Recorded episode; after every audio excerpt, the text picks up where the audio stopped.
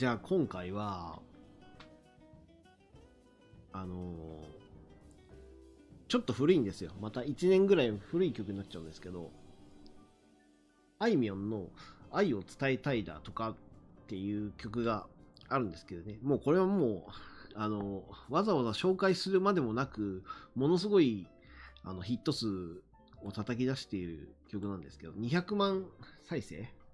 ?Spotify 内だけで200万再生を超えている曲なので、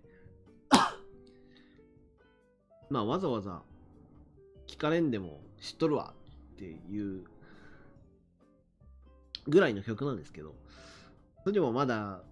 聞いてない人がいるかもしれないので、まあ、この愛を伝えたいだとかっていう曲に最近めっちゃこう、なんでこんなにリピート性が高いんだろうなっていう曲なんです。うーんでこれも、まあ、前回、恵比寿中学の曲が、あ恵比寿中学の歌った椎名林檎カバーの自由へ道連れっていう曲がいいよっていう話をしたんですけど、まあ実はこの愛を伝えたいのとかっていう曲も、あのー、椎名林檎流れっていうんですか。なので、えあいみょんそのものは95年生まれ、1995年生まれなのでかなり若いんですけど、出来上がった曲っていうのが、あの同世代じゃなくてもっと上の世代の人たちが聴いても、こう、あ、こういう感じねっていう、こう、引っかかりをしやすいようになっていると。で、まあ、どういうことなのかなと思って、まあ、自分は音楽のことは知らないので、まあ、軽く調べたんですけど、この、愛を伝えたいだとかで流れている曲の、えーメロディーっていうんですか、えーココード、うーんコードじゃわかんないか。その、音楽の、べうん、基調となっている流れ、展開ですよね。展開が、まあ、いわゆる大昔からあるこう売れる行動進行っていうものがあるらしくてでそれに沿って実はできているとなのでいい悪いの話ではなくてすごくこうね馴染みやすいんですようん椎名林檎聞いて面白いと思った人たちが愛を伝えたいど愛を伝えたいだとかにも引っかかるようにできているっていうのがまあ一つ。新曲なのに馴染みがある。かといってベタな感じの曲でもないっていうところのこの聴き方が非常にこう面白いんですよね。うん、でこのあいみょんっていう子が出しているあの曲はあのそれぞれにあの編曲家、まあ、プロデューサーですよねが別々で入るらしくて曲ごとに別のプロデューサー演出家が入るようでで、そこで、まるっきり別の方向のアレンジをするから、いろんな曲が別のの属性を帯びて、発表されているように聞こえる。なので、えーどれか一曲良かったからといって他の曲がいいかっていうと全然属性が違う曲がパンと入ってくるので、まあ、これが面白かったりするんですけどね。なので、結果的にこの愛を伝えたいだとかに大ハマりした人があいみょん一周しても、これオンリーの曲なんだな。あの、オンリーワンの曲なんだなっていうことに気づくっていうのが、またこ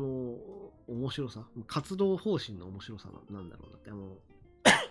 水曜のカンパネラ、ね、水管なんかも、曲そのものは、そんなに大きくあの世界観動かさないように最近はしてるけど、映像監督っていう、その、キャリーパンパンとか、あの、水曜のカンパネラって、曲音源勝負というよりは、あの、ミュージックビデオ勝負っていうところがあると思うので、曲と映像とセットでパフォーマンスとして、さあどうだっていうね、Perfume とかもそうかな。でまあ、そういう部分で毎回別の見せ方をしてくるっていうのに対して、音源そのものからこう、プロデュースの角度を変えていくっていうところは、このあいみょんの活活動っていうんですかね、プロデュース方向の面白さなのかなというふうに思います。で、これがまあ一つ目。で、もう一個椎名林檎つながりで言うと、やっぱり、えーおすすめしたいのが、多分ね、でもこっちはあんまり、あの、まだ、思いっきり知られた存在ということではないので、知らない人もいるんじゃないかと思うんですけど、えーポルカドット・スティングレイっていう、ちょっと長長いあのバンド名なんですけどね。ポルカドットスティングレイっていう、まあ、これはもう公言しているんだけど、椎名林檎フォローのバンドですというふうになっているので、椎名林檎と同じように、あの、メインボーカルの女の子が、総合演出も兼ねて、トータルでやっている。もうえあの撮影の方もできれば参加したいし、で、まあ、歌も編曲もやりたいしっていうタイプのバンドなので、なので、椎名林檎フォローなので、あの、曲の中でも外でも、やっぱりこうフックを作ろうと、フックを作ってどれかに引っかかるようにしようとする形が多いので、まだ出したアルバムは2枚ぐらいかな？メイン、フルアルバムとミニアルバム2枚。だから合計3枚ぐらいなので、まだメジャーデビューしてから日は浅いんですが、ポルカドット・スティングレイの曲、えー、特にそうだな、一番有名な2曲がテレキャスター・ストライブっていうのとエレクトリック・パブリックっていうこの2つの曲は、なんかこう、開幕からキャッチに来ている。開幕からこう、聴かせようという感じになっている。最新のミニアルバムからするとパンドラボックスなんかがそうなんですけどそういうこう、つかん、つかみから、つかみ来てますっていう感じがね、非常に面白いのはいますね。他にも、ブルーっていう曲とかも CM でおなじみになったりして面白いかもしれないです。えー、結果的にシーナ・リンゴ・チルドレンが、えー、目立ってフックを伴った活動をしていっているっていうのは面白い状態。というのも、当時の椎名林檎は飛び道具としての売れ方、まあ、とはいえすげえ、すげえ引っかかり方したんですけどね。なので、こう、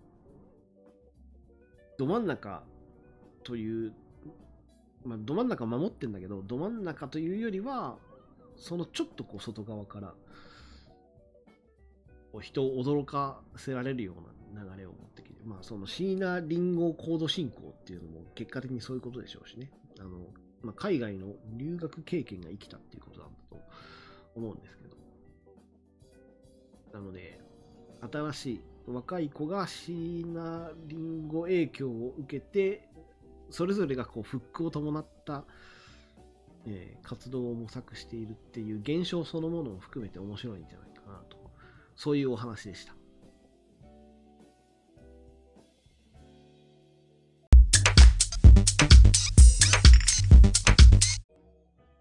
このポッドキャストで紹介した音源とか曲とかっていうのを、本当はこのポッドキャスト中に、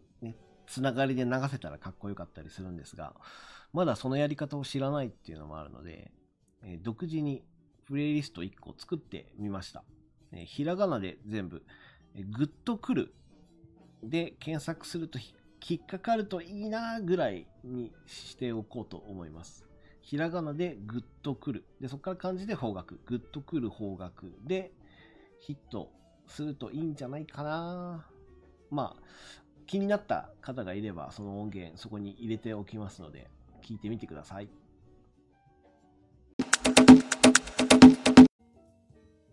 この後流れるポッドキャストの英語のメッセージは広告ですので、えー、お気になさらずどうぞ。